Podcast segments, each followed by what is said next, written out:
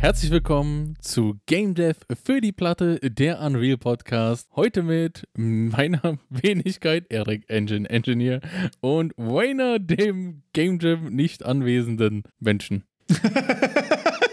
okay.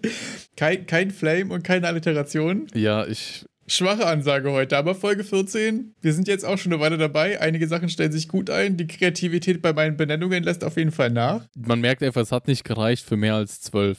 So, bei der letzten war es ja dann auch schon keine mehr. Und jetzt bei 14 sage ich einfach nur noch zusammenhangslose Dinge. Alles klar, Ir irgendwann bin ich einfach nur noch Wader und dann ist auch wieder gut. Ja, also langsam wird unser Podcast, es kommt auch in den Teenage, in das Teenage-Alter. Ah, wir sind bei Folge 14. Wir, wir growen jetzt, die Trotzphase. Ja, es ist jetzt auch. Trotzphase. Man, man, man erkundet sich selbst, man merkt, vielleicht man sollte mal ein paar andere Dinge anders machen im Leben. Ich weiß auch. Oha. Meinst du wirklich, wir sind schon so weit, ja, zu überlegen, was wir das nächste Mal anders machen? Beziehungsweise, was würdest du bei der nächsten Game Jam-Vorbereitung eigentlich anders machen? Du hast ja, Ja, gesagt, du willst äh, beim, beim Mega Jam teilnehmen und hast mich auch direkt dafür geflamed, dass ich, Klammer auf, höchstwahrscheinlich, Klammer zu, keine Zeit dafür haben werde. Ähm, bist du in Vorbereitung? Machst du irgendwas vorher oder gehst du da komplett, komplett einfach so rein? Also ich habe angefangen jetzt jeden Tag morgens um sechs erstmal vier Kilometer laufen. Danach kommen 50 Liegestütze und 30 Kniebeugen. Sehr gut. Du machst also das klassische One- One-Punch-Man-Workout, ja? Ja, einen Scheißdreck mache ich. ich trainiere noch länger auf diesem Stuhl sitzen zu können, damit ich diesen Game Jam auch durchstehen kann. Oh, das ist aber, glaube ich, eine Und? gute Vorbereitung. Ne? Also das, äh, das Schöne ist, jetzt hat Epic diese Woche die Mega Game, Mega Jam, Game Jam Seite auf itch.io freigegeben und da können sich die ersten Interessenten jetzt mal durchlesen, was da so abgeht. Und da gibt es sehr viele Informationen auf der Seite, mitunter zu den Teilnahmemodalitäten und zu äh, ja, was, was man denn alles machen will, was denn alles da, äh, die zu dem, zu den äh, Regeln. So, jetzt haben wir wieder angefangen, Deutsch zu sprechen. Zu Regeln und, und so ein bisschen organisatorisches, wie das alles genannt werden soll, was es für Preisklassen gibt, weil da gibt es unendlich viele Kategorien, in denen man irgendwas abräumen könnte. Ich fand am interessantesten eine Kategorie, die nennt sich, äh, gib mir eine Sekunde, das war so was richtig Weirdes, wo du use it or lose it, wo du nur eine Textur verwendest für dein komplettes Spiel. Okay, warte mal. Es, es gibt verschiedene, verschiedene äh, Herausforderungen quasi oder verschiedene Kategorien, in denen du zu,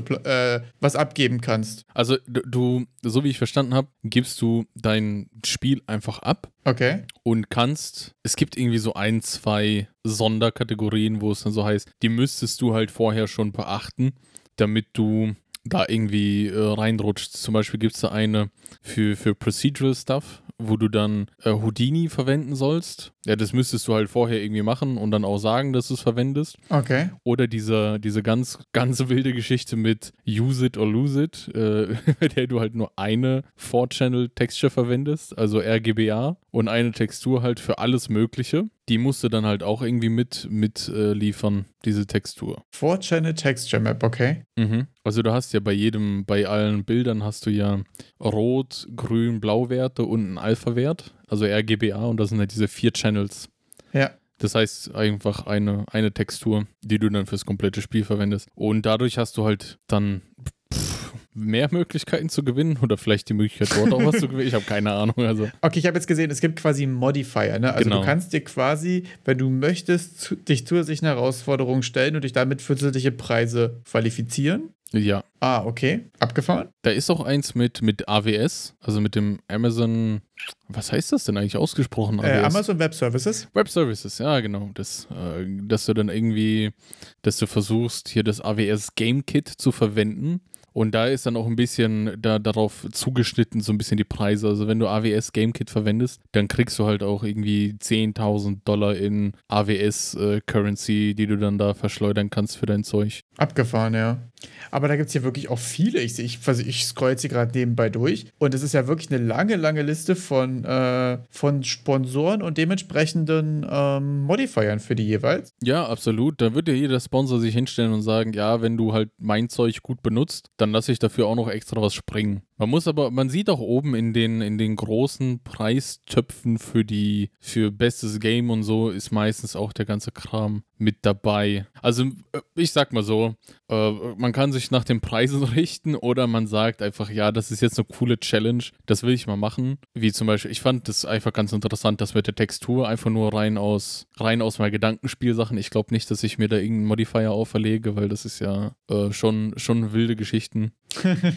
ja, aber ich finde das eigentlich ziemlich cool. Also ich finde es eine witzige Idee, dass man abgesehen von den Begrenzungen und so, also den Limitations oder dem Theme, was man ja sowieso quasi über den Game Jam hat, quasi mhm. sich optional noch Challenges dazu nehmen kann. Das ist natürlich dann auch für einen anderen Price Pool. Das ist schon auch motivierend. Für mich persönlich muss ich sagen, dass ich mit den meisten Sachen hier einfach noch nicht sehe, dass ich ready dafür bin, mir da noch eine zusätzliche Herausforderung draufzupacken, auf die sowieso Herausforderung, an einem Game Jam teilzunehmen, was ordentliches zu produzieren. Ja, das ist der Punkt. Auf der anderen Seite, wenn ich mir jetzt denke, ich wollte schon mal mit AWS was machen und dann gibt es hier jetzt gerade auch ähm, natürlich Content dazu, der das irgendwie erklärt und der mir auch den Einstieg da leichter machen sollte ähm, dann ist es natürlich irgendwie auch eine ziemlich coole Gelegenheit, einfach irgendwie Ressourcen und Content und so weiter zu bekommen. Also das ist schon ziemlich cool eigentlich. Denke ich mir auch. Mm, da gibt es ja auch zum Beispiel Tiny but Mighty dem Modifier, dass dein Game ähm, weniger als 150 Megabyte haben sollte, was ich schon wild finde, weil ich, glaube ich, noch nie überhaupt ein Bild irgendwie kleiner als 150 Megabyte bekommen habe. also, das stimmt. Also es sind halt witzige Geschichten dabei. Obwohl ähm, ich glaube, da also das ist jetzt, glaube ich, so eine Sache, die fände ich sogar auch interessant, weil es ja nichts, mhm. nicht darum geht, irgendwas Neues fancy zu benutzen, sondern sich auf wesentliche Sachen zu reduzieren und eher so ein bisschen für äh, ja so Sauberkeit in deinem Projekt irgendwie, dass du halt keine unnötigen Sachen rein importierst und so weiter. Ich glaube, das sind eher Sachen, die auch wertvoll sind für, für ein bisschen neuere Leute. Ich glaube, ich glaube, du fängst halt bei diesem 150 Megabyte Bereich, musst du schon anfangen, äh, Default-Plugins die per Default aktiviert sind, zu deaktivieren. Also ich glaube, wenn du. Genau, ja. ich habe mir mal das komplett kaputt gemacht. also das meine ich ja, finde ich interessant, sich von dem Overhead so ein bisschen zu lösen. Aber es wäre jetzt interessant, wenn ich jetzt in Unreal ein neues Projekt erstelle, ohne, ohne Starter-Content ja. und ein Object erstelle, was einfach nur die, in, die, in die Command-Line printet oder irgendwo ganz normal Debug-Output macht und sagt, okay, ich bin übrigens alive. Wie viel können wir jetzt mal Wetten abschließen, ohne vorher dein, dein Unreal Engine um, umzukonfigurieren? Wenn du in Unreal Engine 5.0.2 bist, wie groß ist das? So einfach nur Default ohne Starter-Content. Ich glaube, ich habe es, glaube ich, mal gemacht und bin schon bei 250 gelandet mit Unreal Engine 5. Mit 4 war es noch kleiner. Mit Unreal Engine 5 hat das ein bisschen Speckgürtel. 250 hast du gesagt? ich ich meine schon. Ich meine schon. Ich habe es mal Also ich gemacht. hätte jetzt gesagt wahrscheinlich so 70. N nee, es ist schon bedeutend größer als bei Unity zum Beispiel. Das fand ich ja. auch interessant, dass die Build-Sizes für, für, für Unreal-Projekte, also ich weiß es, wie gesagt, ich meine, ich meine, ich hätte es mal bei 250 oder 200 so gehabt. Ich weiß, dass mich erstaunt hatte, dass ich äh, unglaublich kleine Build-Size hatte für Unreal Engine 4.32, wo ich es mal versucht habe, in, in HTML zu bauen. Okay. Da war es dann irgendwie sehr so im Bereich von 50 Megabyte, was mich auch erstaunt hatte. Ich muss aber ehrlich sagen, also die Tiny but Mighty Herausforderung, die catcht mich gerade schon ziemlich. Also das da auf das, auf das ja. Minimum runterzudrücken, hätte ich schon, das hätte ich schon Bock drauf. Das hatte ich ja auch mal bei meinem, bei meinem Halloween-Projekt letztes Jahr, hatte ich das Problem, dass äh, mein erster Bild irgendwie da 5 Gigabyte groß war. das hatte ich bei meinem ersten Game Jam auch. Da hatte ich ja irgendwie halt irgendwie so eine Figur aus so einem Pack und einen Effekt aus ja. so einem anderen Pack und dann war einfach der erste Export irgendwie 6 Gigabyte und ich dachte mir auch, lädst du mal kurz auf Itch hoch und dann war es so, ja. okay, es dauert drei Tage. Und ich weiß, warum? What? Bitte was?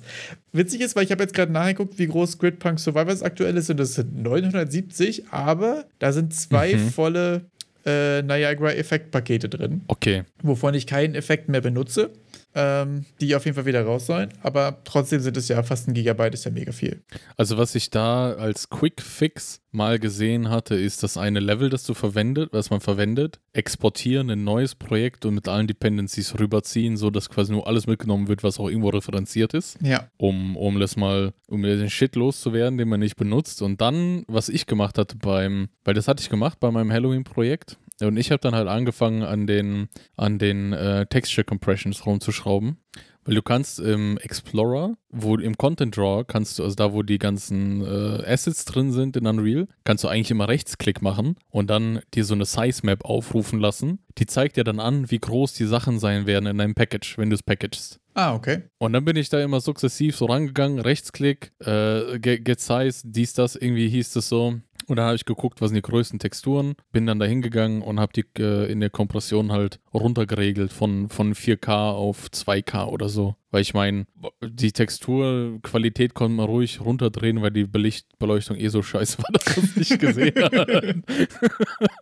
Ja, ich glaube auch wirklich gerade so bei Texturen und so kann man echt eine, eine ganze Menge rausholen, was solche Sachen angeht. Also das sind auch die, die, die äh, Hauptkontributoren zur Größe. Also Texturen und äh, Soundfiles war bei mir danach der nächste Punkt. Ah, okay. Interessant. Weil, weil Models an sich, die sind ja nicht so viel Datenvolumen. Ne? Also, hm. Aber wenn du mal bedenkst, bei Texturen hast du einmal die Farben, dann die Normal Map und dann noch so eine Ambient Occlusion, die ist das zusammengefasst und dann hast du, da hast du teilweise 1 äh, GB Textur pro Modell, wenn du dann noch so 8K oder 4K Texturen hast. Also es geht schon schnell hoch, ohne dass man es irgendwie so richtig merkt. Also wäre wahrscheinlich für das Tidy But Mighty der erste Trick, keine, keinen großen Texturkram zu machen, sondern einfach Flat Colors zu benutzen. Ja, du kannst ja ähm, statt Flat Colors kannst du ja auch ein bisschen Shader Magic machen. Und okay, ja. das Ganze eben so prozedural angehen. Also eine Textur ist ja quasi auch nur, ja, schon fertig gerechnet. Ja. Und, und irgendwo gespeichert, sodass du quasi wie eine Lookup-Table hast. Und, und dann kannst du es prozedural da vielleicht reinhämmern und irgendwelche coolen Effekte machen. Aber schnell wieder eine Scope-Frage für ein Game Jam, oder? Absolut, absolut. also du, du hörst, also das sind, das sind die typischen Erik sagt 5 Minuten Aufgaben, ne? ja, du, die Textur, der, das mache ich in fünf Minuten, kein Problem. Ey. Obwohl der Epic Mega Jam ja etwas länger geht, oder? Ist eine Woche?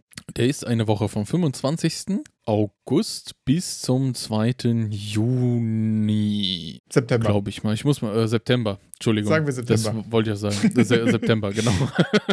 äh, und für alle, die es auch, wie zum Beispiel auch für dich, vielleicht uninteressant ist, in diesem Game Jam selber teilzunehmen. Man kann aber wie ein kleiner Blutsauger sich die ganzen Assets daraus ziehen, denn die ganzen Unternehmen und Sponsoren bieten auch äh, Assets dazu an im Zuge dieses Game Jams, die auch über den Game Jam hinaus verwendet werden dürfen, wie zum Beispiel von Kitbash 3D wird ein Neo City Kit angeboten, das ihr verwenden dürft äh, von, von Boom Library. Die machen Sounds, kriegt ihr Soundeffekte und von Ramster Z Animations kriegt ihr Animationen, die dann für, für äh, solche Couple-Animationen sind, für zwei Figuren, die dann aufeinander gematcht sind. Und da muss ich dazu sagen, das sind teilweise wirklich, wirklich coole Assets, die man hier for free bekommt. Also gerade das äh, Neo City hat einen brutalen, ähm, ja, so ein bisschen Cyberpunk-Vibe.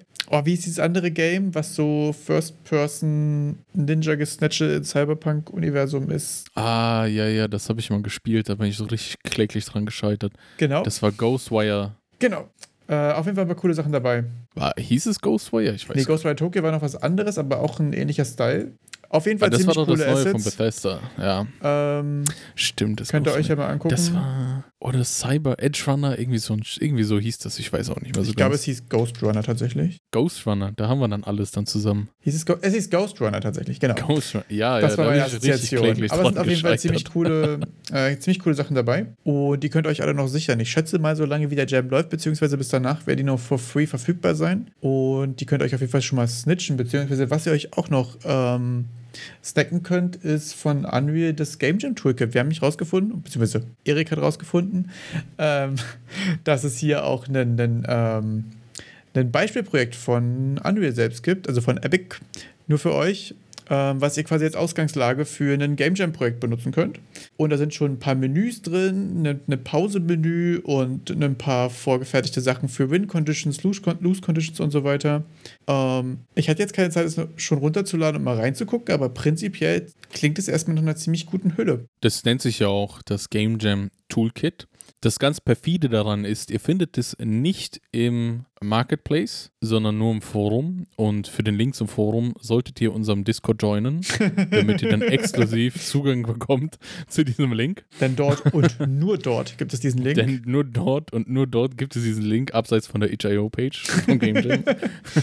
Aber auch dort versteckt sich dieser Link. Also es lohnt sich, unseren Discord zu joinen. Sehr gut, haben wir das auch Und dann kann man sich ja, haben wir das abgehakt. So Discord-Werbung Sehr gemacht. gut. Gut, weiter. Call, Call to Action Discord, ihr wisst Bescheid. Absolut. Jetzt machen wir weiter mit der Epic-Werbung. Hattest du noch was zum Jam? ähm, ähm, ähm, zum Jam, nö. Weil, dann finde ich noch zwei Sachen sehr interessant. Ähm, erstmal finde ich interessant, dass ähm, es nur Ähm, jetzt habe ich gerade so richtig, so richtig von vorne bis hinten den Faden verloren von dem, was ich eigentlich gerade sagen wollte. ich fand das auch sehr interessant, dass du deine, deine Zeigefinger und Daumen so wie als würdest du jetzt Geld erwarten oder so irgendwie so aneinander gerieben hast. Ich habe wirklich, ich habe jetzt hier gerade nebenbei noch was auf der Seite nachgeguckt von dem, von dem Game Jam und habe völlig den Faden verloren. Ach so, genau. Ähm, dieses Game Jam Toolkit klingt ehrlich gesagt genau nach dem, was ich sonst in Vorbereitung für meinen nächsten Game Jam mir eigentlich vorgenommen habe, vorher zu machen. Was nämlich genau so Sachen angeht, wie schon mal grundlegende Menüs, schon mal ein Gefühl dafür kriegen, okay, ein Pausemenü und so ein Kram, weil das sind für mich immer Sachen, die sind für mich einfach viel, viel Arbeit noch, beziehungsweise da fehlt mir einfach so ein bisschen die, die Routine für. Und das sind, glaube ich, Sachen, die du in der Game Jam-Zeit eigentlich möglichst wenig Zeit für, für verwenden willst, für so einen ordentlichen Splash-Screen und für ein Pausemenü und für so ein Kram. Und das würde ich sonst, hätte ich jetzt nämlich sonst eigentlich als Empfehlung für den Jam heute mitgebracht, sowas quasi vorzubereiten. Aber jetzt wäre meine Empfehlung, falls irgendjemand von euch an diesem Game Jam teilnehmen will, tatsächlich hier dieses Beispielprojekt runterzuladen von, von Epic selbst, um mal zu gucken, wie die die Sachen gemacht haben. Und wirklich das äh, in petto zu haben. Man muss das ja auch nicht eins zu eins übernehmen. Ist ja auch einfach cool, wenn man es verstanden hat und dann für den Game Jam sein eigenes nochmal baut. Ähm, Fände ich aber ehrlich gesagt super interessant, wie ähm, was, was Epic-Entwickler einem zur Verfügung stellen für das Notwendigste, weißt du? Was die so sagen, was der Best Practice ist und schnell geht, ne? Genau das. Und was noch interessant wäre, ist, wie groß ist dieses Projekt, wenn man es exportiert, nur mit diesen Menüs? ist man da schon über die 150 MB drüber? Also, ich sag dir, 150 MB ist schon. Ich, ich glaube, die haben auch 150 MB genommen, weil sie wissen, dass das nicht einfach zu machen ist. Also, das ist schon. Weil es mehr Aufwand äh, bedeutet, meinst du? Das ist oft definitiv. Ich habe auch versucht, mal so die MBs runter runterzukriegen. Habe dann angefangen, munter fröhlich Plugins zu deaktivieren, bis ich dann so viel deaktiviert habe, dass ich den Editor aufmache und da kommt einfach nichts mehr. Weil du kannst, äh, also Unreal bietet dir auch die Möglichkeit, Editor-Features einfach auszumachen im Editor. Ach so, ja. Über diese Plugin-Leiste. Also musste ich dann halt wieder googeln, wie. Also ich habe auch diesen Plugin-Manager ausgeschaltet, sodass ich die Sachen nicht wieder anmachen konnte. Und dann musste ich dann über irgendeine Textfile dann da nochmal reinkriegen kriechen und den Plugin-Manager anmachen, damit ich die wieder an. Also es war witzig. Das ist abgefahren, ja. Da warst du auf jeden Fall an der Grenze. Da, da, das ist, wenn du das im Game Jam dann machst wie ich, dann geht dein Arsch aber ganz schnell auf den Grundeis. Das kann ich dir sagen.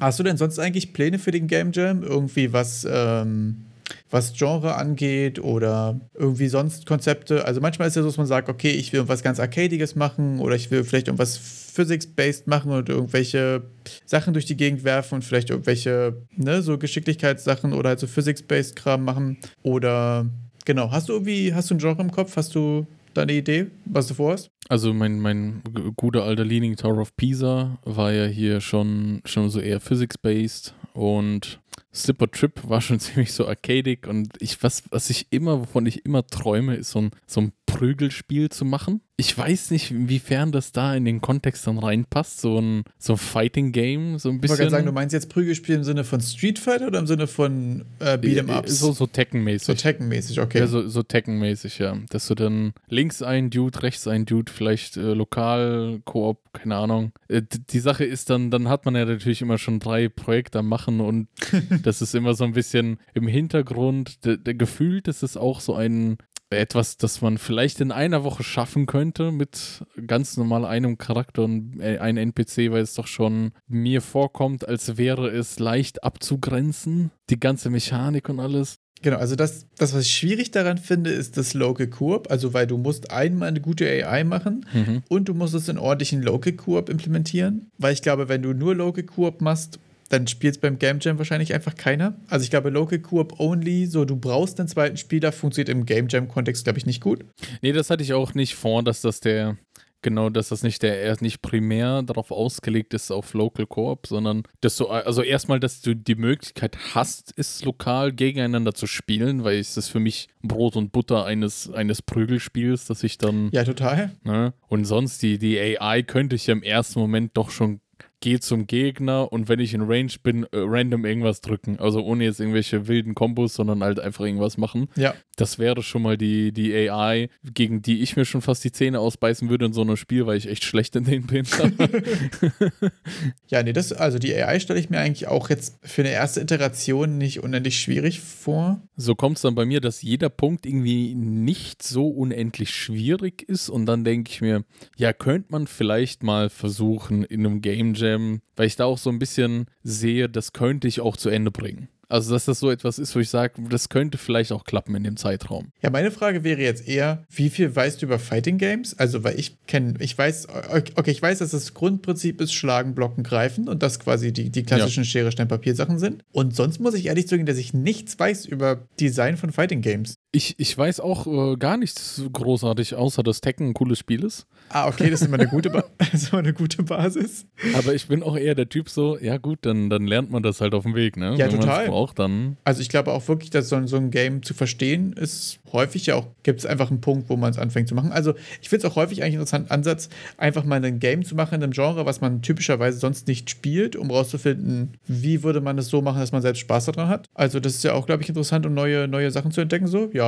klingt auf jeden Fall interessant. Also finde ich jetzt nicht ähm, scope-mäßig nicht völlig out of place. Du würdest wahrscheinlich einfach, also die Frage, konzentriert man sich darauf, einen guten Fight zu machen oder macht man zwei, drei aufeinander aufbauende Level mit verschiedenen Gegnern? Scope-mäßig schwierige Frage, oder? Weil nur ein Fight ist dann auch irgendwie ein bisschen, ja. Also contentmäßig finde ich, kann man das ganz gut greifen. Also ich habe einmal das, das Kampfsystem an sich, ja, dieses mit, mit Hit Detection, Block ja. Und, und das, wenn das mal steht, dann, dann muss man da ein bisschen äh, vielleicht ein, zwei Charaktere auch anbieten zur Auswahl und dann ein Level für den Hintergrund. Ich meine, der Rest ist ja irgendwie so ein bisschen klar. Man hat 60 oder 90 Sekunden Zeit pro Runde, Health Bars sind oben, äh, die, man prügelt sich halt so lange auf die Schnauze, bis einer leer ist und der hat dann gewonnen und dann kannst du dann irgendwie Best of äh, 3 oder sowas machen. Ja, verstehe. Da ist dann, das, das äh, Vergnügen ist auch kurzweilig genug, dass ich sagen würde, dass man es auch durchzieht. Ja, es ist ja auch immer so eine Frage. Du meinst, wenn man startet rein, man kriegt das erste Mal ins Gesicht, dann startet man nochmal rein, dann, naja, wird es vielleicht knapp, beim dritten Mal gewinnt man und dann ist es auch zwei bis fünf Minuten vorbei und mehr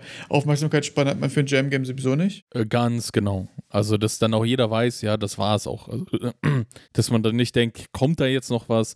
Ich habe jetzt auch nicht dann dadurch den, da, da irgendwie so eine halbe Stunde Einführungszeit mit Story und so ein Stuff, sondern einfach, das ist die, äh, das ist die Schlagtaste, das ist die Blocktaste, jetzt gib ihm. Ja. Und das auf meiner Seite die interessanten Sachen wären das Input-Management, das so ein bisschen bei Unreal ja abstrahiert wird über den Input-Manager, was aber bei diesen Fighting-Games schon ein bisschen komplizierter ist mit den Kombos, weil du da zum Beispiel eine Taste lange drücken kannst, kurz drücken kannst, wo ich mir denke, oh, das könnte vielleicht interessant, das ist so eine Herausforderung so. Also ich glaube, wenn, wenn du ein Fighting-Game machst, dann hast du dich auch sehr viel mit den Inputs beschäftigt, weil das ist, glaube ich, dieser ja. ganz, da ist der Input ganz, ganz klar gemappt, sagen wir mal so. Das stimmt. Wäre wär wahrscheinlich eine sehr schöne, sehr schöne Anwendungsoption fürs Command-Pattern, wenn du in C reindiven willst. Ja, ja. Könnte man, könnte man mal machen. Also, weil du würdest ja quasi jeden Input in, in, in den Command umwandeln, quasi in ein eigenes, eigene Instanz von irgendwas oder irgendwie in ein Asset. Und dann würdest du ja. die ja quasi immer kurz buffern und gucken, okay, ist jetzt nur dieser eine ein Input oder kommt noch ein Input und die matchen vielleicht für eine potenzielle Combo, ne? Ja. Und ähm, das ist, glaube ich, technisch wirklich ein interessantes Thema für ein Game Jam, ja. Ich finde auch, es ist nicht so, nicht übertrieben groß. Wie gesagt, ich, es war einfach nur so gedankentlich, hätte ich gesagt, so ein Fighting Game, das kann man in einer Woche mit ein, zwei Charakteren und einem Level vielleicht hinkriegen. Dass es rudimentär funktioniert. Ja, also ich glaube wirklich, die Inputs gut hinzubekommen und dann quasi polish as fuck, damit es sich einfach gut anfühlt, Knöpfe zu drücken. Ne? Mhm. Ich glaube, das ist dann eine Sache, dass es wirklich ziemlich gut funktionieren könnte, ja. Also ich sag mal von mir aus, ich würde wahrscheinlich die Woche für Inputs hinkriegen. Also ich würde gar nichts Polishes, Polishes erwarten. Besonders, weil man ja auch bei so einem Fighting-Game, da ist man dann ja auch nicht mehr so am, am Beckenrand schwimmen wie oh, Third-Person-Shooter, kann ich das Third-Person-Template holen und dann passt das alles schon irgendwie, weil das ausgelegt ist. Sondern da hast du ja schon wirklich technische Herausforderungen, die du irgendwie lösen musst, die nicht in diesen Templates integriert sind. Am Beckenrand schwimmen hat mir gefallen. Ja, finde ich, find ich tatsächlich ähm, eine ziemlich coole Idee. Holt mich ab. Ja, also das ist dann, das kam, ja, das damit spiele ich schon länger. Letztes Mal dachte ich vielleicht so irgendwie so ein Fighting Game gegen den Tod, aber dann hat es halt von der Zeit hat es dann nicht gepasst. Aber jetzt, ähm, ja, vielleicht passt das Thema genug, dass man da was machen kann und wenn nicht, dann, äh, ich sag mal, meine Kreativität wird da sich schon was einfallen lassen. ich finde auch ehrlich gesagt bei einem Fighting Game, wenn ich jetzt gerade drüber nachdenke, dass du zwei Charaktere hast mit Animationen und so weiter und eine feste Kamera und ein begrenztes Level, macht es, glaube ich, Art-Content technisch wieder ein bisschen einfacher als das klassische Third Person, wo man immer wieder das Problem hat, ich brauche hier eine Skysphere Ja. und ich brauche irgendwie einen Raum, der sich nicht so leer anfühlt und so. Ich habe das Gefühl, doch, dass Third Person einfach von Content rein, was 3D-Assets angeht und so, die du produzieren musst, immer ziemlich viel hat. Alles, was so Fixed Angle ein Level ist, habe ich das Gefühl, hat man immer in Game Jams ganz gut die Möglichkeit, auch einfach fertig zu kriegen und ordentlich hinzubekommen. Ich mir vorstelle, wenn du da ein cooles Level machst, hier mit dem Neo, Neo City Background oder so, das sieht dann schon auch einfach geil aus. Und wenn man eine feste Szene hat, ist ja mit Licht auch und so wieder viel einfacher. Absolut. Ist, glaube ich, ein cooles Genre von Aufwand her für, für einen Jam. Ich finde auch, also man- was man auch gut verwenden könnte, sind die ganzen äh, Paragon-Assets. Mein Gott, da hast du doch schon ein paar gute High-Quality-Assets, die du verwenden kannst, mit, Ja. mit allem drum und dran. Und dann ähm, da die Animationen, die sind schon, also ich habe mir schon mal ein paar Mal runtergeladen, mir das angeguckt, da ist schon verdammt viel drin, auch an Animationen. Und das in einem Third-Person-Game alles gut aussehen zu lassen, ist schon schwierig. Ja? Ja. Also da sind viele Blend Spaces und alles Mögliche, was du machen kannst. Und dann wäre so ein Fighting Game eben die Reduktion. Du kannst ja nur nach links oder nach rechts gehen. Da gibt es dann keine. Ja. Also du hast ja quasi dann die Switches und dann hast du dann, kannst du das alles ein bisschen, ist halt alles ein bisschen simpler, weil du in vielen Dimensionen runterschraubst. Im Endeffekt ist es ja ein 2D-Game, sage ich jetzt mal so, ne? Ja, du könntest auch ganz gut, also das Geile ist auch da, dass du ja von den Models verschiedene Variationen hast. Das heißt, du kannst auch die gleichen Animationssets für zwei Charaktere benutzen und einfach andere, andere Skins sozusagen dafür. Ja. Und dann sparst du dir auch nochmal Animations-Overhead. Und wenn du jetzt zum Beispiel den Quang da nimmst, der würde, glaube ich, in das Neo City-Dings auch schon ganz gut reinpassen inhaltlich, dann ist das ja Ich habe keine Ahnung, wer das ist. quasi ein Selbstläufer. Ist so ein asiatischer Dude mit einem Schwert. Der würde da so. tatsächlich äh, Gab es da nicht auch irgendwie so ein tollwütiges Frettchen oder sowas? Ich bin immer so ein Fan von kleinen Tiercharakteren.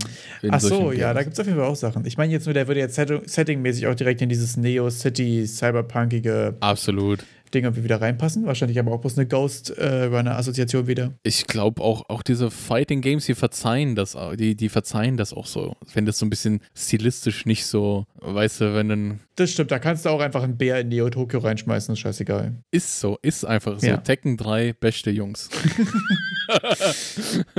Häufig kämpft ein Samurai gegen einen Dino auf einem Vulkan. Ganz normaler Tag.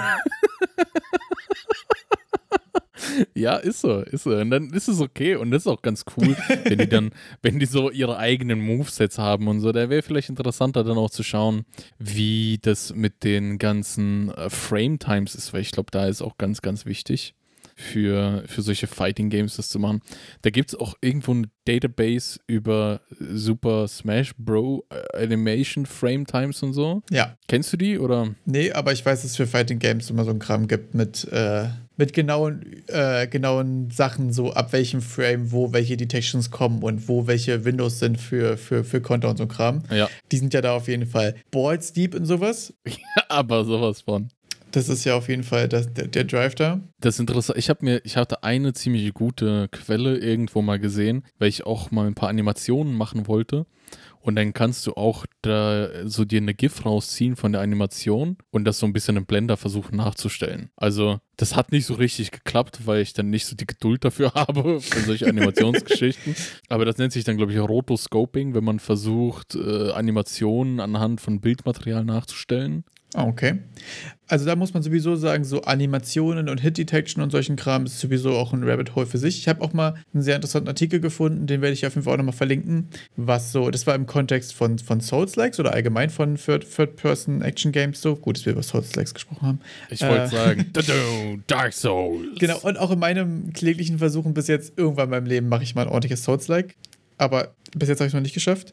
Äh, was ist so für dieses alleine so Rep Weapon Tracing, so wenn du jetzt ein Schwert Ja. schwingst, ab wann du wo und wie traced und wie verschiedene Games es gelöst haben und so. Also du kannst es ja ganz einfach machen, dass du einfach eine Collision Sphere an dein Schwert bastelst und du sagst, okay, ich fange jetzt an zu schwingen. Ab jetzt mache ich die Kollision an, ich höre auf zu schwingen, ab jetzt mache ich die Kollision aus. Alle, die ich berührt habe, möchte ich gerne einmal oder x-mal damagen. Das ist ja eigentlich so der, die einfachste Implementierung. Du kannst es aber auch tatsächlich machen mit, äh, mit Raycasts zwischen dem Startpunkt deines Schwertes und dem Endpunkt deines Schwertes in jedem Frame und abgefahrenen Kram, der dann quasi pixelgenau ist und so. Ja. Da gibt es ja wirklich, man kann es da völlig übertreiben. Es gibt auch ganz viele Leute, die da noch gerne was mit, äh, gerade in Unreal, noch so mit physischen Animationen drauf packen, dass deine, dein Schwertschwingen auch mehr Gewicht hat und solchen Kram.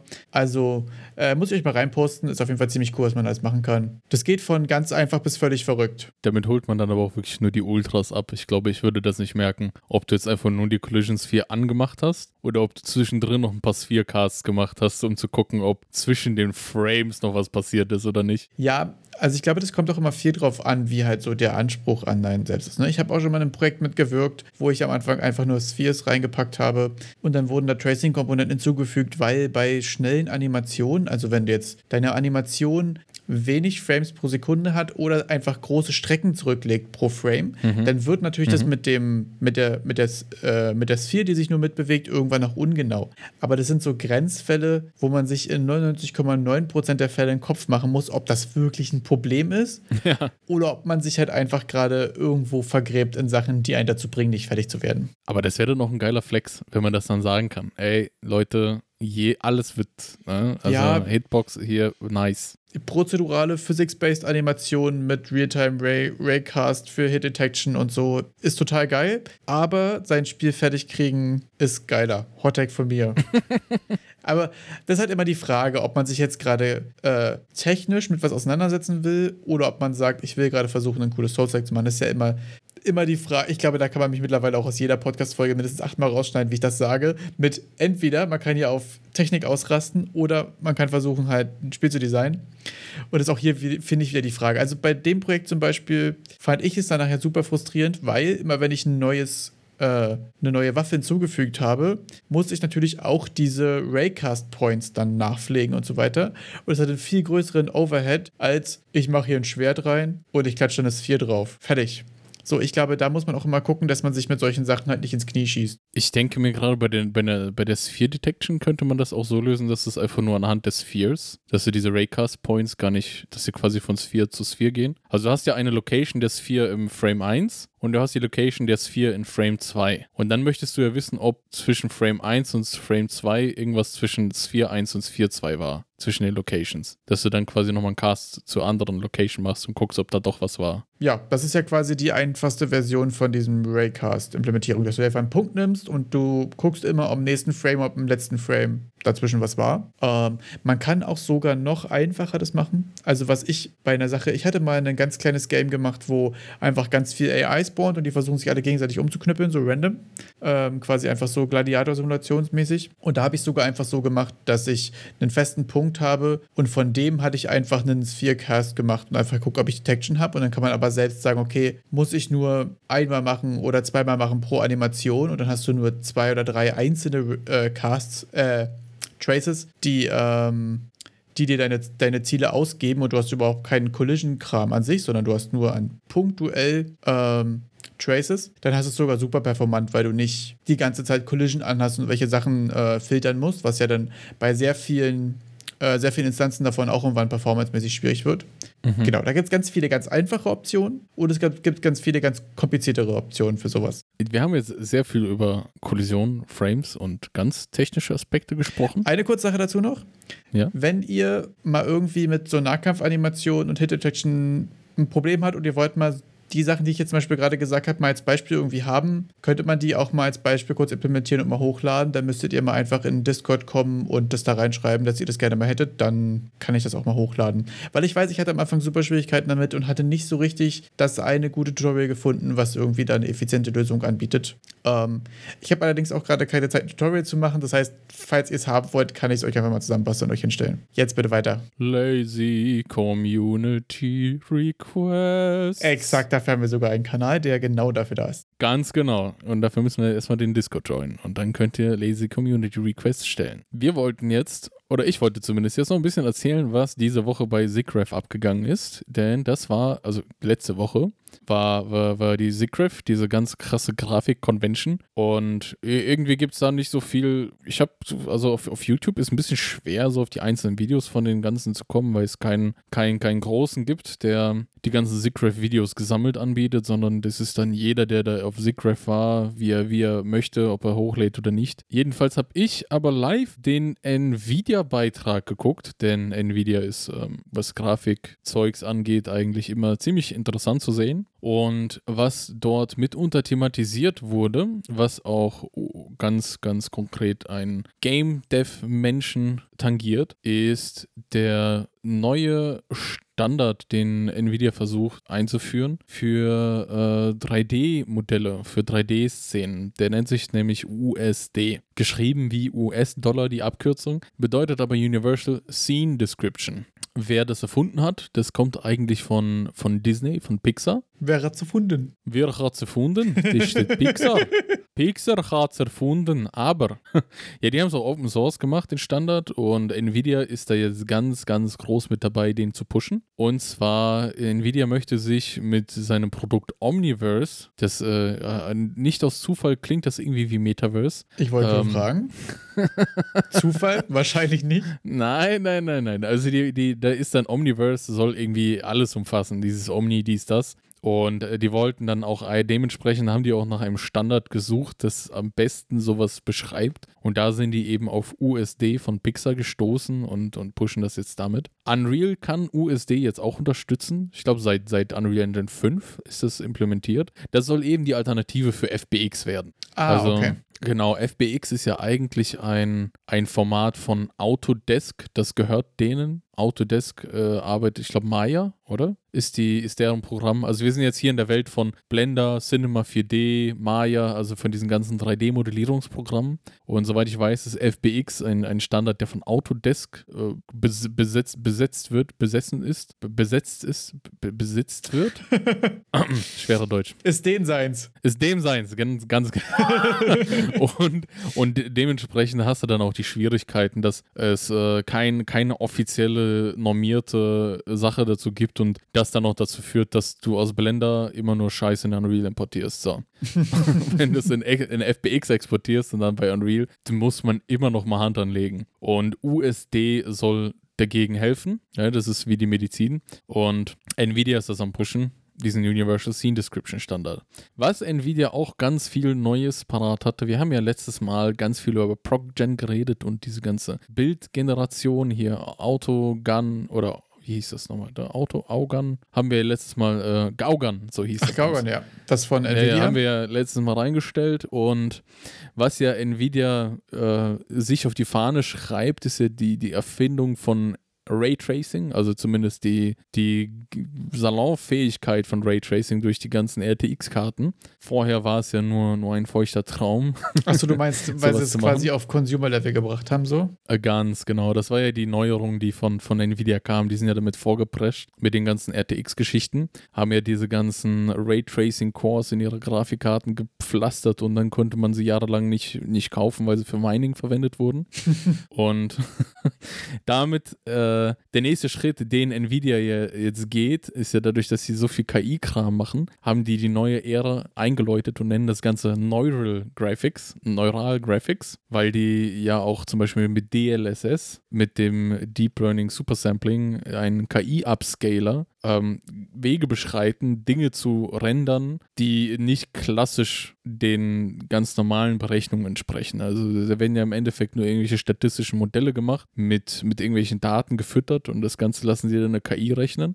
Und das nennen die dann jetzt Neural Graphics und, und äh, wollen das in ihrer Omniverse-Plattform auch abseits vom Rendern auch ganz viel für Content Creation verwenden. Also dadurch, dass Nvidia ja sich äh, im Markt positioniert hat als KI-Treiber, als, als jeder, der irgendwie KI machen will, kommt nicht drum rum, sich irgendwie eine Armada von RTX 3090 hinzustellen und da irgendwelche Netze drauf laufen zu lassen.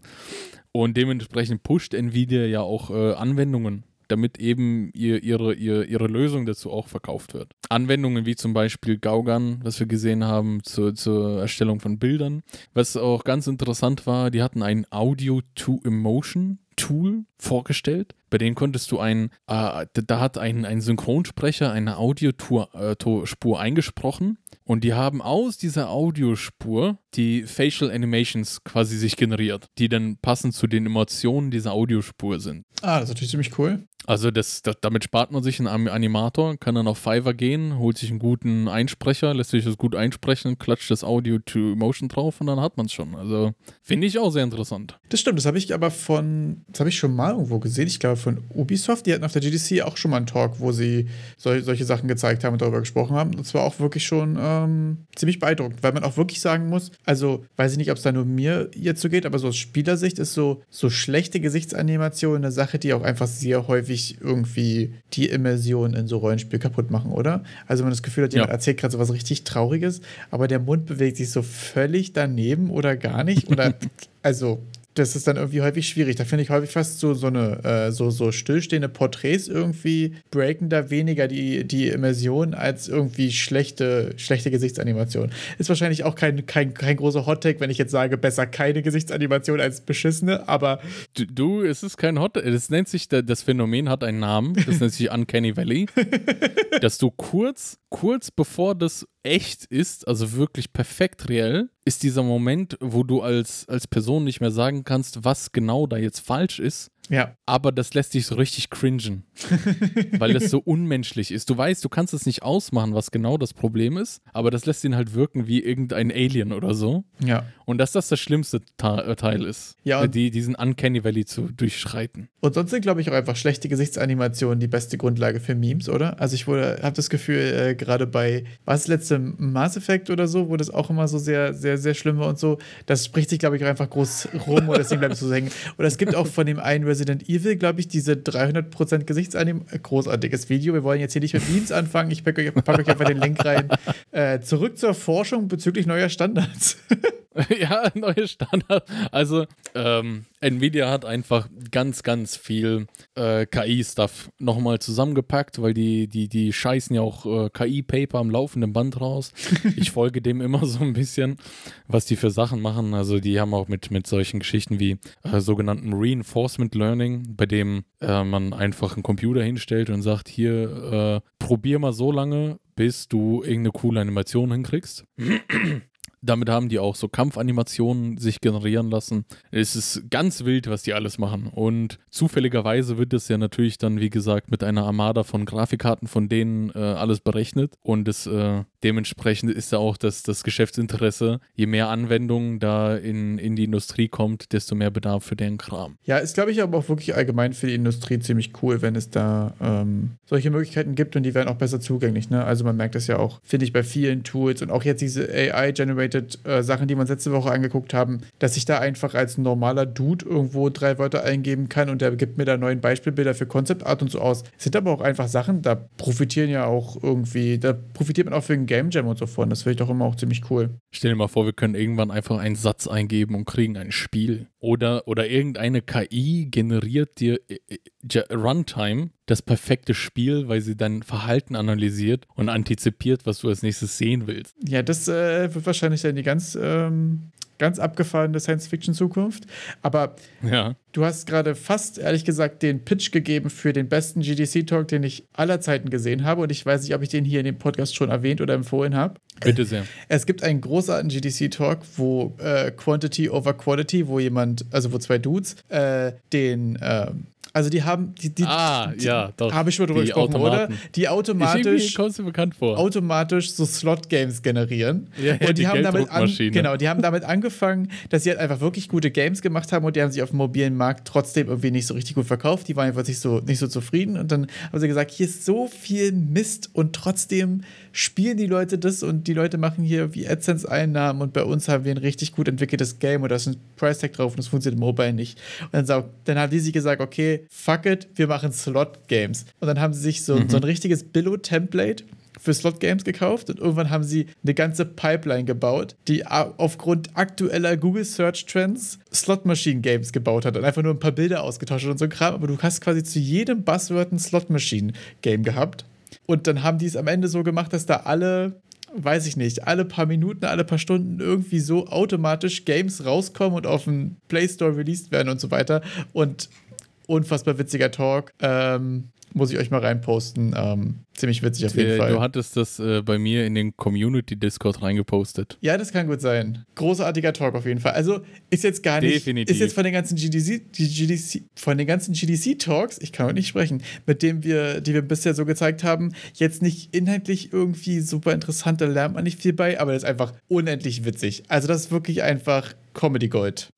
also ich finde, man lernt da schon viel. Also allein die Kreativität und dann think outside the box und so. Ja, auch wie die so iterativ aufgebaut haben. Ne? Also die haben ja erst einfach shitty Dings gemacht. Ne? Dann haben sie gesagt, okay, das dauert jetzt aber zu lange, wir müssen es automatisieren. Okay, aber selbst releasen ist ja auch anstrengend. Da müssen wir das jetzt ja auch noch autom- automatisieren, dass das quasi hochgeladen und released wird und so weiter. Also das ist schon auch witzig gemacht. Vor allem nachher gab es dann wie so eine kleine Animation von diesem Gears of War Dude, wie er da einfach steht und dem fallen immer so Kisten auf den Kopf. Ja, und jedes genau. Mal, wenn ihm eine Kiste auf den Kopf fällt, wird ein shitty Game auf, auf dem Play Store released. Mega geil. Müsst ihr euch auf jeden Fall angucken, ist sehr unterhaltsam. Da, ich glaube, im Publikum saß dort dann auch wirklich jemand, der solche Slot-Games in Real Life macht und der dann sich irgendwie ein bisschen beleidigt gefühlt hat, dass sie halt solche shitty Games Ach, haben wirklich? und auch mehr verdient haben damit als er, der das dann Ja, also die haben auf jeden Fall die, das, das Shit, Shitty Games Release Ding durchgespielt. Äh, fand ich aber ziemlich interessant. Die haben auch, äh, das hat auch zur Folge gehabt, dass der Google Play Store da irgendwie einige äh, Mechanismen und so mit reinbringen musste, um sowas in Zukunft zu verhindern und so. Von daher hat es ja dann auch irgendwie einen positiven Impact. Abgesehen davon, dass es echt mega funny war einfach. Sehr funny, auch wie die, wie, wie man dann nochmal sieht, dass man das Ganze, äh, es ist ja nicht nur bei der Engine zu Ende, man kann ja dann auch auf die Engine Plugins machen und mit der Engine interagieren auf automatisierte Art und Weise. Also ich, ich würde lügen, wenn ich nicht sagen würde, dass ich danach dann direkt drei Stunden recherchiert habe, wie ich das in Unreal umsetzen könnte. Sowas, ne?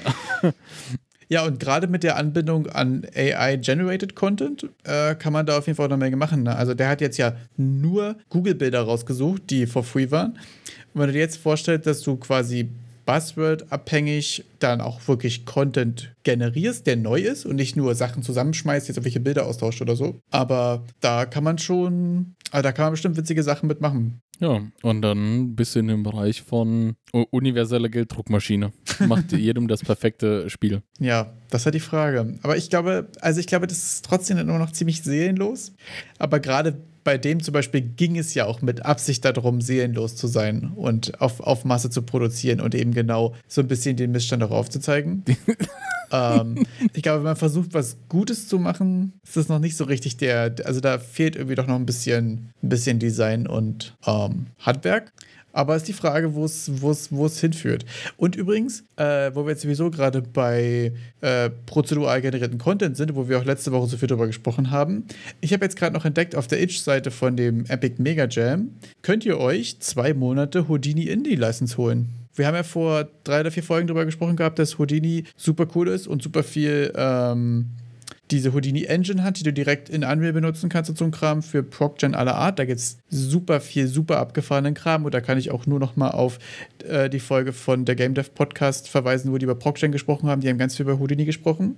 Und hier habe ich jetzt gerade gesehen, dass man sich bei SideFX äh, zwei Monate Houdini Indie License, also die richtige volle Lizenz, wenn ich es richtig verstanden habe, für zwei Monate holen kann. True. Die ist auch überall als ein Jahr ähm, in den Gewinnen enthalten, in, glaube ich, jedem Gewinn. Auch strong? Und ich glaube, richtig versierte Houdini-Artists sind auch äh, gesucht, denn man kann viel Content produzieren mit Houdini, wenn man halt weiß, wie es funktioniert. Auf jeden Fall. Also auch gerade für kleinere und mittlere Projekte ist es ja, wie wir auch letzte Woche schon hatten, ne? wenn du einzelne Sachen prozedural generieren kannst, jetzt zum Beispiel Flüsse oder Mauern oder irgendwas, kannst du super cool, äh, super natürlich wirkende Level und so ein Kram machen. Und hast aber nicht den klassischen Overhead mit, ich brauche jetzt hier 20 Artists, die jetzt hier Steine anordnen oder so. Ähm, genau. Hast du noch was zu den News? Gab es was Interessantes bei es Sick gab Life? noch den Donnerstags-Stream. Also abseits dessen gab es noch ein paar andere Beiträge, aber die waren nicht so weltbewegend, nenne ich es mal einfach. Hatte ich nicht Es überzeugt. gab auch ein paar Webina Webinare. Hat mich nicht überzeugt. Ist, ist nichts hängen geblieben. Nvidia war schon cool.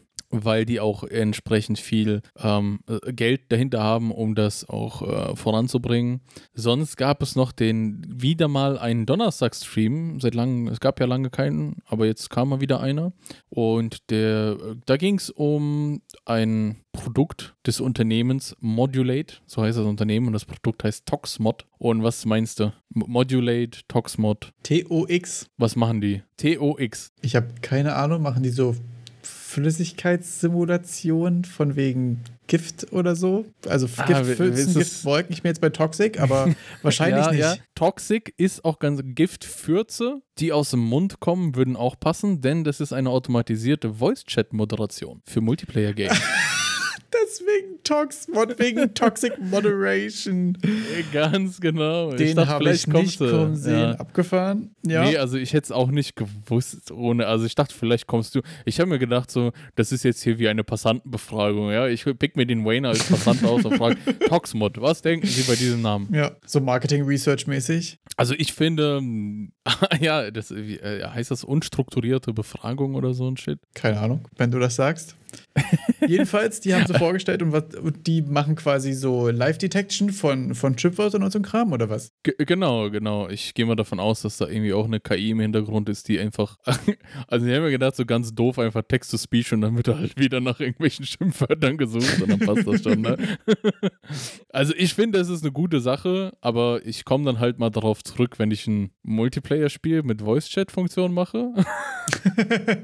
also, ja, Ja, das wäre technisch cool, aber wahrscheinlich in unserem Space aktuell einfach nicht, nicht so relevant. das dachte ich mir auch so. D deshalb habe ich dann nach den ersten fünf Minuten ausgemacht, als sie dann erklärt haben, wofür es gut ist. Und ich, ja, okay, es ist. äh, Man, man ist ja auch immer eine Frage mit der begrenzten Zeit, was ist denn, was bringt mich am meisten vorwärts in, in dem, was ich heute, was mein Tagesgeschäft sozusagen ist. Ja, klar. Äh, äh, opfer ich jetzt die zwei Stunden für den Tox-Mod, den ich dann vielleicht mal in 20 Jahren brauche, oder äh, mache ich doch lieber wieder die C++-Referenz auf und lese mir durch, was diese Klasse ist. Ja. Ja, man muss ja sowieso mal gucken, wie man seine Zeit irgendwie effizient nutzt. Das ist ja auch, also für, merke ich auch gerade häufig, äh, besonders irgendwie in dem Hobby-Kontext, ähm, eine ziemlich schwierige Frage. Was sind so die Themen, ähm, wo man jetzt wirklich deep diven will und wo man irgendwie auch Progress macht. Manchmal verrennt man sich ja auch in Sachen einfach, weil sie nur cool sind und das ist ja irgendwie auch gut. Also da lernt man häufig auch neue Sachen dabei. Manchmal muss man aber auch wirklich gucken, dass man sich da wahrscheinlich ein bisschen besser strukturiert. Obwohl ich dazu sagen muss, da hatte ich, ich habe gestern nach zwei Wochen Pause ähm, mal wieder angefangen an Grid Punk Survivors weiterzuarbeiten. Und ich hatte persönlich ein, richtig, ein richtiges Erfolgserlebnis. Ich habe nämlich, als ich das letzte Mal was dran gemacht habe, vor 15 Tagen, 16 Tagen oder so, es war ein bisschen mehr als zwei Wochen, habe ich mir zuletzt aufgeschrieben, was meine aktuellen Probleme sind, also was gerade nicht funktioniert und was optional die nächsten Themen sind, die ich gern angehen würde. Und ich muss ehrlich sagen, ich habe es zwei Wochen nicht angefasst, ich habe es aufgemacht und ich konnte direkt anfangen, ich konnte direkt weitermachen. Ich bin sonst auch wirklich bekannt dafür, eigentlich Projekte zwei Wochen später wieder aufzumachen, nicht zu wissen, was ich mit mir anfangen soll und sie dann für immer auf die Platte zu schieben. Aber es war wirklich mal eine ganz andere Experience. Ich konnte einfach weitermachen, tatsächlich. Ist, das, ist das dieses Senior, von dem alle sprechen? Ist das dieses. Also, das würde ich jetzt nicht sagen, aber das ist einfach so dieses, ähm, ja, weiß ich nicht. Also, Leute, Lifehack von mir, wenn ihr, also eigentlich immer, egal ob ihr morgen weitermacht, egal ob ihr in 10 Stunden weitermacht, egal ob es Freitag ist und ihr macht Montag weiter, macht euch drei kleine Notizen in Milanote oder Trello oder dem anderen äh, Tool eures Vertrauens oder auch einfach inline in dem letzten File, was ihr gerade offen hattet oder so.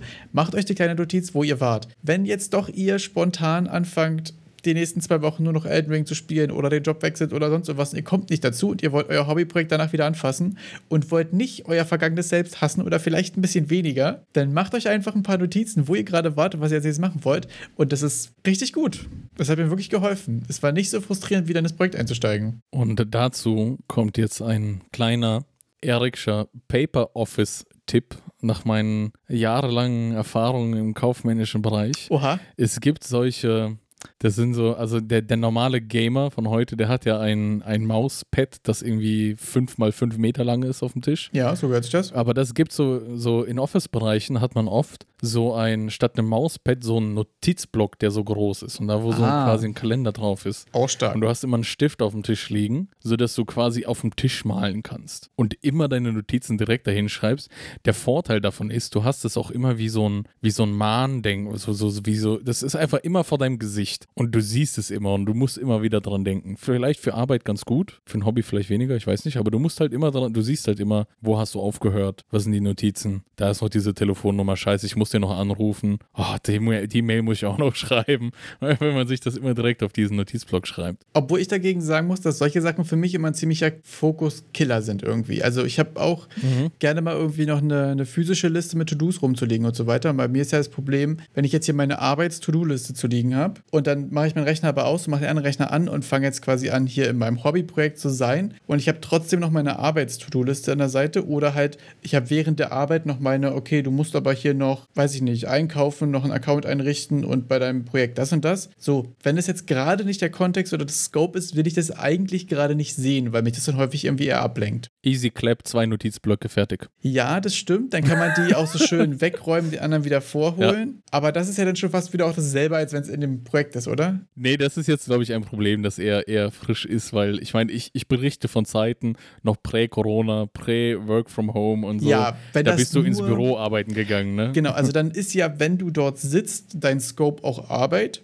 Und deswegen ist es ja immer safe. So, ich merke nur bei mir halt eben, ich sitze am selben Schreibtisch zum Arbeiten, zum Zocken und zum Hobby-Game-Dev-Kram machen. Mhm. Und ich merke häufiger, dass ich gerade ganz gut da drin bin, so ein bisschen die äußeren Sachen, also die äußeren Reize zu reduzieren, einfach damit ich das, was ich mache, auch richtig mache. Also weil beim Game Dev Kram ich irgendwie häufig dann anfange zu prokrastinieren, irgendwo anders lande. Das kann auch mal nett sein, so entspannungsmäßig ist es ja eben auch nur ein Hobby, aber manchmal ist es auch frustriert, wenn man zu nichts kommt. Und mein viel größeres Problem ist, dass ich, auch wenn ich jetzt gerade sage, ich mache jetzt richtig Feierabend, ich zocke jetzt eine Runde, trotzdem nebenbei noch einen GDC-Talk gucke oder irgendwas und nie so richtig aus meinem Programmierkram irgendwie rauskomme. Und es dann auch häufig nicht so richtig, nicht so richtig Entspannung, Freizeit ist. Und das, ähm, kann irgendwie auch zu, zu, zu Ausbrennen irgendwie führen bei mir. Also merke ich, dass ich ab und zu auch einfach mal wirklich jetzt gerade m, wirklich aktiv versuchen muss, nicht über mein Hobby Game Dev Kram nachzudenken, so, sondern mal richtig so. Ich habe zum Beispiel das letzte Wochenende quasi kein Game Dev Content geguckt, kein Reddit geguckt, kein GDC Talk nebenbei, kein Twitch Game Dev Stream oder irgendwas, sondern ich habe nur gezockt oder war halt irgendwo unterwegs und Kram gemacht und wenn ich gezockt habe, dann nur auf dem Steam Deck, ein Bildschirm, kein Side Distraction, irgendwas. Und das ist auch wirklich ganz gut für ein, für ein Reset, um irgendwie den Kopf wieder frei zu bekommen, merke ich. Mhm. Kann ich empfehlen. Also kann man empfehlen, einfach mal nur zocken auf einem Bildschirm, vielleicht auch einfach weg vom Computer, vielleicht sich noch eine Konsole ins Wohnzimmer stellen und dann Konsole mehr mit Entspannung verbinden. Ja, total. Ich glaube auch, also bei mir ist zum Beispiel, also ich habe ja auch mehrere Monitore und bei mir einfach alle auszumachen, bis auf einen und dann was zu spielen, was ich mit dem Controller geben kann, wo ich mich ein Stück zurücklehne, hat für mich so einen richtigen distanzierten, bin nur einfach am Game-Modus. Aber ich glaube, da muss man auch immer so ein bisschen gucken, ähm, das ist auch immer sehr individuell. Das funktioniert auch nicht für jeden. Ich habe zum Beispiel auch gerade festgestellt, dass für mich, ich habe eine Spotify-Playlist, die höre ich nur, wenn ich jetzt gerade richtig in die Produktivzeit irgendwie rein will. Wenn ich jetzt sage, ich will jetzt Fokus machen, ich will so richtig in den Tunnel, habe ich eine Playlist, die hat irgendwie, ich glaube mittlerweile 100 Lieder oder so. Und die ist so richtig für mich Konditionierung, das ist jetzt irgendwie so Focus-Time, wo ich so richtig reinknüppel. Und es funktioniert mittlerweile schon richtig gut für mich, dass ich einfach diese Playlist anmache und ich schaffe es, mich zu konzentrieren und nicht abgelenkt zu werden oder irgendwas. Da kann man sich, glaube ich, auch richtig gut darauf konditionieren, wenn man die Sachen gefunden hat, die für einen gut funktionieren. Ja, das kenne ich auch. Ich habe auch ähm, ja, gewisse Musikstile und, und diverse YouTube-Channels, die ich mir nur anmache, wenn ich irgendwie fokussiert was arbeiten will. Und ich finde interessant, dass das auch mit der Zeit dann dazu geführt hat, dass sich mein Musikgeschmack verändert hat.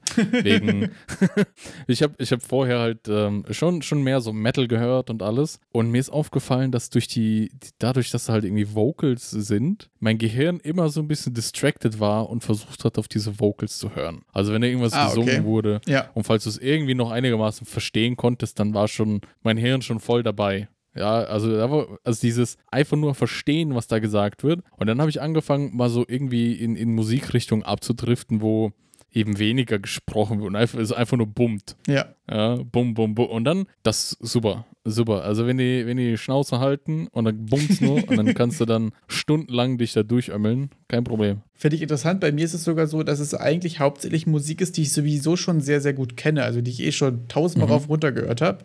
Und deswegen verbraucht es in meinem Kopf keine extra Rechenzeit, das sich anzuhören, sondern weil das einfach so ein Gewohnheitsding auch ist. Nee, da muss ich immer noch mitmachen. Ja, aber das also kann wenn, auch gut sein, wenn du richtig im Tunnel bist. Also ich sag mal so, wenn ich dann anfange, hier eine Live-Darstellung von, von Rammstein äh, vor mich hinzuschmettern, da ist mir dann auch gerade egal, was ich gerade mache. Ne? Also das Einzige, was ich dabei noch machen könnte, ist vielleicht Auto fahren auf der Autobahn, wenn du Tempomat angemacht hast, aber so ernsthafte kognitive Arbeiten kann ich dann nicht machen, weil dann bin ich da voll, schiebe ich meinen Film. Finde ich interessant, das ist bei mir ganz anders. Also bei mir ist es sehr viel Sachen, wo man eben so mitgeht, die man auswendig kennt, irgendwie, die bei mir gut in den Fokus reinpassen. Aber wie gesagt, das ist super individuell. Ich kann euch nur empfehlen, ähm, versucht mal einfach irgendwie eine Playlist oder auch, es gibt ja auch äh, auf YouTube gerne mal so einen Mix mit zwei Stunden Trap oder zwei Stunden Lo-Fi oder weiß ich nicht was, kennt ihr ja alles wahrscheinlich. Und versucht mal einfach drei oder vier Tage in Folge oder immer mal, wenn ihr jetzt sagt, ich habe jetzt einen zwei Stunden Slot was zu machen, euch dieselbe Playlist dazu anzuhören und könnt da gerne mal Feedback geben, ob es funktioniert, beziehungsweise ihr könnt auch gerne mal in Discord reinhauen, was eure eure Fokusmucke ist. Oder ob ihr vielleicht auch gar keine Musik hört. Ich hatte in der Uni mal jemanden, äh, ich glaube, es war ein Tutor oder so, der hatte tatsächlich einfach Ohrstöpsel drin, dass er nichts hört. Und da muss ich sagen, das finde ich ein bisschen gruselig. Also ich habe es mal ausprobiert, mir die Oropax reinzupacken und nach zehn Minuten fand ich das grauenhaft, weil ich höre mich ja dann nur selbst atmen und sonst höre ich nichts. Und das macht mich wahnsinnig. Das hat meinem Fokus überhaupt nicht geholfen, muss ich sagen. Ich glaube, das ist auch, äh, hat auch damit zu tun, wenn du dir die Ohrstöpsel reinmachst und dich dazu zwingst, dich jetzt zu fokussieren. Aber wenn du dich die Ohrstöpsel reinmachst und das einfach eher zur Gewohnheit machst, dass du dann einfach mal wirklich Ruhe hast, weil ich habe auch schon, also ich, ich, äh, ich, ich finde es schon toll, Musik zu hören und dabei was zu machen. Also ich genieße das auch mehr. Aber ich habe auch schon gemerkt, dass wenn ich so richtig was schaffen will, dass es auch sinnvoll ist, die Musik einfach auszumachen. Egal welche Art. Dass man einfach Ruhe hat. Ja, ich merke das, dass mein Hirn sich dann irgendwie was sucht. Das ist irgendwie, aber es ist auch wieder eine Gewöhnungsfrage, beziehungsweise auch äh, wieder in die sehr individuell. Ähm, kann ich euch nur empfehlen, es einfach mal auszuprobieren und da rauszufinden, was einem da irgendwie wie hilft und was einen da irgendwie voranbringt. Da habe ich auch mal weiß ich gar nicht, ob es ein GDC-Talk war. Ähm, da hatte auch eine mal sehr interessant ähm, gezeigt, wie sie ihre ähm, ihre privaten Projekte ritualisiert. Also sie meinte so richtig mit, da mache ich mir einen Kaffee und dann zünde ich mir eine mhm. Kerze an oder so. Weiß ich gar nicht mehr, was es genau war. Aber es war, Ich, Mal ich mal ein Pentagramm an die Wand. Ich weiß es nicht. Irgendwie sowas. Es war wirklich so ein richtiges Ritual. So, okay, ich mache jetzt das, dann mache ich jetzt das und dann arbeite ich jetzt eine Stunde. Und es war so richtig, ja, wirklich durchritualisiert. Aber für sie hat es zum Beispiel richtig gut funktioniert. Und sie meinte, das hilft ihr auch voll, das irgendwie von der normalen Arbeit zu trennen und hier mal wirklich kurz irgendwie Fokus-Time reinzuhauen. Ähm, ich glaube, da gibt es ziemlich viele Möglichkeiten irgendwie und da muss man wahrscheinlich einfach mal Sachen ausprobieren. Es gibt ja auch andere Leute, die irgendwie so Atemübungen machen, um irgendwie in den Tunnel zu kommen oder irgendwas. Mhm finde ich auch total mhm. abgefahren. Ähm, ich glaube, Möglichkeiten gibt es viele, muss man einfach mal ausprobieren. Das ist alles so Gewohnheitssachen. Viel, ja. Das, da, da, irgendwie die Gewöhnung reinkriegen. Ich finde auch zu diesem, also nochmal zu diesem Musikthema, da kommt bei mir dann ich merke, dass ich habe das mit der Musik erst gemerkt, dass Musik dann trotzdem, obwohl ich sie genieße und ich es gut finde, mir dann doch ohne Musik doch mehr besser unterwegs bin, ist, wenn dann YouTube, nachdem du dann zwei Stunden gehört hast oder so, dieses vorwurfsvolle hörst du noch. Ach so, ja. Und macht dann, pausiert dann. und, mir, und, und wenn du dann schon in diesem Fokustunnel drin bist, fällt mir das dann nicht mal auf, dass gar keine Musik mehr spielt. Ah, okay. Und das meinte ich mit dem, ja, und dann ist irgendwie so drei Stunden vergangen und ich so, warte mal, wieso ist das eigentlich so still? Und dann geht man wieder auf das YouTube und dann, oder, oder wie wenn du halt auf Netflix, schaust du noch? Ne? Hörst du noch? Wiedergabe wurde pausiert und ich denke mir nur, du, du Drecksack. okay, ja. Ja, häufig wollen sie damit ja auch dir was Böses, deswegen ähm, ist es total angemessen, Netflix da zu beleidigen. Ich glaube, das ist nur die Rache von YouTube. Ja, doch, das ist nur die Rache von Google dafür, dass ich, äh, dass ich da diese ganzen Werbungen da äh, blockiert habe. Achso, ja, hm, wahrscheinlich. Ja. Das, wird, das wird der Grund sein, dass quasi die YouTube Strikes Back-Sache so. Das ist die Rache, ja, auf jeden Fall, auf jeden Fall. Und was ich ähm, ich habe noch ein kleines Erfolgserlebnis und zwar hatte ich dann nämlich gestern, als ich mal wieder was gemacht habe, auch direkt mit meinen Notizen, die ich hatte und mit den Selbstbewusst, wie ich reingegangen bin, mir auch erstmal eine Sache so völlig zerschossen, dass ich es nicht hinbekommen habe, dass es wieder funktioniert. Ich habe da irgendwelche Pointer durch die Gegend gereicht und es dann immer, immer in die Exception gerannt, weil ich auf den Nullpointer gegangen bin. Und es war wirklich, vor allem, du kennst es ja, man ändert eine Sache, es geht nicht mehr. Man ändert noch eine Sache, es geht immer noch nicht. Man denkt sich, okay, machen wir was anders. Du machst beides rückgängig und es ist für immer zerstört. Ich kann, ja. ich kann, wirklich, ich, ich saß hier zwei Stunden, ich habe es nicht rausgefunden. Und deswegen ja. mein zweites Erfolgserlebnis und mein zweiter Lifehack, benutzt bitte Git oder eine andere Versionskontrolle eurer Wahl.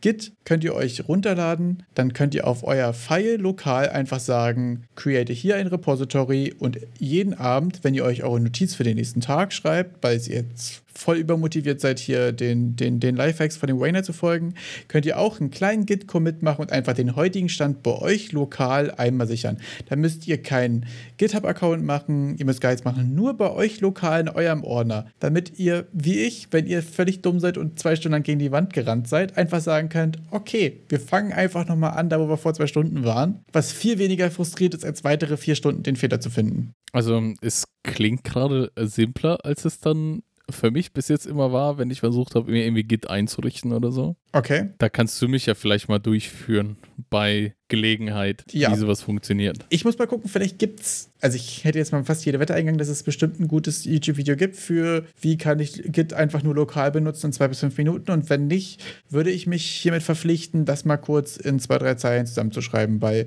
du brauchst tatsächlich nur Git für Windows. Mhm. Und für sowas ganz Einfaches würde ich ganz stumpf einfach Torches Git benutzen, was du wirklich einfach in deinem File Explorer kannst du Rechtsklick machen und Commit drücken. Okay. Und dann ist wieder gut. Es gibt in Git halt so unendlich viel, was du machen kannst. Du kannst aber auch einfach nur deine Zwischenstände aneinander rein und sagen, ich habe hier einen Oh-Shit-Button, womit ich wieder zurückkomme. Das wäre ja auch für, das Erste, würde ich das eigentlich ganz cool finden, dass wenn ich auf meiner externen dann irgendwie mal so Sicherungen habe, quasi von alten Projektständen. Kann ich, verstehe ich das richtig dann in diesem Zusammenhang? Genau, also du kannst es quasi so machen, dass es wirklich nur in diesem Ordner ist und dieser Ordner ist versioniert. Mhm. Du kannst dir quasi auch einen Ordner auf deiner externen Platte erstellen, der quasi dein Repository ist mhm. Und von da aus das dann immer synchronisieren und dahin auch wieder deine Änderungen schieben. Dann hast du quasi das Backup, also wie eine Art Server, Git technisch jetzt, also die, die Zentrale, dein Repository auf deiner externen. Das wäre aber wahrscheinlich dann zwei Schritte mehr. Aber was du wirklich machen kannst, ist einfach lokal in deinem Ordner versionieren. Das ist einfach immer so der einfachste Weg, wo du. Ich glaube, dazu gibt es sogar auch wieder im, im Game Jam auch wieder ein paar Angebote, dass du das mal bei, ich glaube, Assemble heißt der Laden, mal mit, mit Git und Perforce und dies, das, Ananas. Ich kenne mich mit dem ganzen Kram nicht so aus. Äh, das auch machen kannst für dein Game Jam. Auch for free für den Zeitraum des Game Jams. Ah, das ist auf jeden Fall sehr interessant. Also, weil mit Perforce und so habe ich auch noch nichts gemacht. Haben die ich glaube, die hatten irgendwie was für Blueprints. Also sonst ist das Problem, wenn du jetzt mit mehreren Leuten zusammenarbeitest, kannst du immer Blueprints nicht, nicht merchen, also nicht zusammenfügen, wenn jetzt beide parallel was mhm. geändert haben. Aber gerade für zu Hause, nur du mit dir selbst Versionskontrolle, ist Git total, total legit. Aber sonst hast du völlig recht, ist mega cool, wenn es hier gerade auch ein Onboarding und so weiter gibt. Und ich sehe hier gerade, es gibt auf jeden Fall äh, Tutorials für Assembler, wie man das benutzt und so weiter. Es ist nur, wie man, wie, wie auch du jetzt schon merkst, ey, das, das sind einfach wieder sieben verschiedene Tools. Ja. Der könnt, die, die Woche reicht nicht, um mich da überall einzuarbeiten und dann habe ich auch kein Spiel am Ende, ne? also ist alles sehr interessant, aber man muss dann auch sagen, irgendwie, ja, vielleicht, vielleicht äh, skippe ich alles und mache einfach nur ein Game. Ja, also Versionskontrolle ist so eine Sache, die würde ich euch einfach so generell empfehlen, so einmal mit einem Tool, ob es Git ist oder SVN oder B, weiß ich nicht, ist scheißegal. Ähm, nur, dass ihr ein Versionskontrolltool habt für Sachen bei euch. Und wenn es eure Bachelorarbeit ist oder euer nächstes Unreal-Projekt oder andere Sachen, es ist immer gut, die Möglichkeit zu haben, einmal Lokalversionierung. Überall, wo ihr Ordnerstrukturen habt, die heißen V1, V2, V2 Final, v, V2 Final Finished und V3, wisst ihr, mit Git wäre das schöner und einfacher. Gerade wenn du danach mal gucken willst, was hat sich für zwischen V2 und V3 verändert und solche Sachen, macht wenig Spaß. Kann ich auch, habe ich auch viel zu viel gemacht und viel zu lang gemacht. Ähm, also diese kleine Einstiegshürde für Git lohnt sich auf jeden Fall, aber lohnt sich auch viel mehr für längerfristigere Projekte als für Game Jams vermutlich. Ich glaube, bei den Game Jam-Iterationen so über so ein Wochenende, ja, ich glaube, das ist nicht so der Use Case. Aber gerade für mich zum Beispiel nämlich auch, ich war lange nicht dran. Ich renne irgendwo gegen die Wand, ich kann mal resetten, ich kann mir mal die History angucken, was sich so gechanged hat und so. Ist das wirklich, wirklich praktisch. So, Ich würde mal fast sagen, das ist äh, genug äh, Propaganda bezüglich äh, Tools von mir für heute, bezüglich Versionskontrolle und Tr Tracking von deinen Aufgaben und allem möglichen Kram. Ja, aber zu dem Aufgabentracking würde ich da doch nochmal nachhaken, weil mich, mich ich frage mich schon seit längerem, ob es irgendwie ein, ein also wie, Unreal ist ja zum, zum Machen von Spielen selber, zum Umsetzen von deinem Spiel. Aber gibt es irgendetwas Cooles, um Spiele auch irgendwie cool zu planen? Du meinst in Unreal? Nicht in Unreal. Es kann ja auch ein anderes Tool, weil ich meine, du kannst ja planen, kann ich ja links und dann rechts einfach in Unreal umsetzen. Aber ähm, es, gibt, es gibt zumindest eins, das ist äh, nicht kostenlos und dann, aber ich würde mich interessieren, ob es äh, irgendwie auch äh, free, free Sachen gibt. Also. Und zwar so, so Game Design, Document, aber auf Steroiden. Ich persönlich bin dahingehend ja Milanode Ultra. Da gibt es auch Templates für Game Development. Sowohl Ach, was so, was so Flow-Diagramme angeht und was so Interactions und so Kram angeht oder auch auf einer wenn du willst, auch auf einer sehr systematischen Ebene mit Opening Screen, Game, Endscreen und so ein Kram. Und überall drinne kannst du dir wieder neue Boards aufmachen. Du kannst ja einfach mal so ein Moodboard mit reinschmeißen in den Charakter und kannst dir dann draußen eine Liste mit den Attributen machen und so ein Kram. Also ich habe persönlich das Gefühl, dass Milano da genau das ist, was du suchen könntest. Ich würde dich jetzt persönlich, ehrlich gesagt, bis zur nächsten Folge challengen, was Cooleres zu finden. Okay, das muss ich ja, das werden wir rauscutten, aber ich suche gerade den einen Bums. Es gibt eine Sache, die ist, die ist fast sowas, aber ich hätte das halt gerne in, in Open Source. So. Jedenfalls finde ich Milano super strong. Da gibt es auch Templates, die kann ich dir gleich nochmal zeigen, beziehungsweise die kannst du einfach mal auschecken, beziehungsweise wenn ihr coolere äh, Tools noch kennt oder andere Tools benutzt, wie zum Beispiel, ich sehe auch viele noch Trello zu benutzen, wo ich sagen muss, das fand ich für Game Dev jetzt irgendwie nicht so richtig praktisch. Jeweils könnt ihr einfach mal in den Discord droppen, was, ähm, was bei euch so los war. Ihr könnt uns gerne mal noch fünf Sterne bei Spotify geben, das wäre super zweit. Und ich würde mal Erik die letzten Worte überlassen. Jetzt werde ich hier an die Wand gestellt. Ich darf nicht mal mehr fertig suchen für die letzten Worte. Never surrender. Wir hören uns nächste Woche. Tschüss. Wo kam das Never Surrender her? Ich habe immer noch versucht, es zu finden.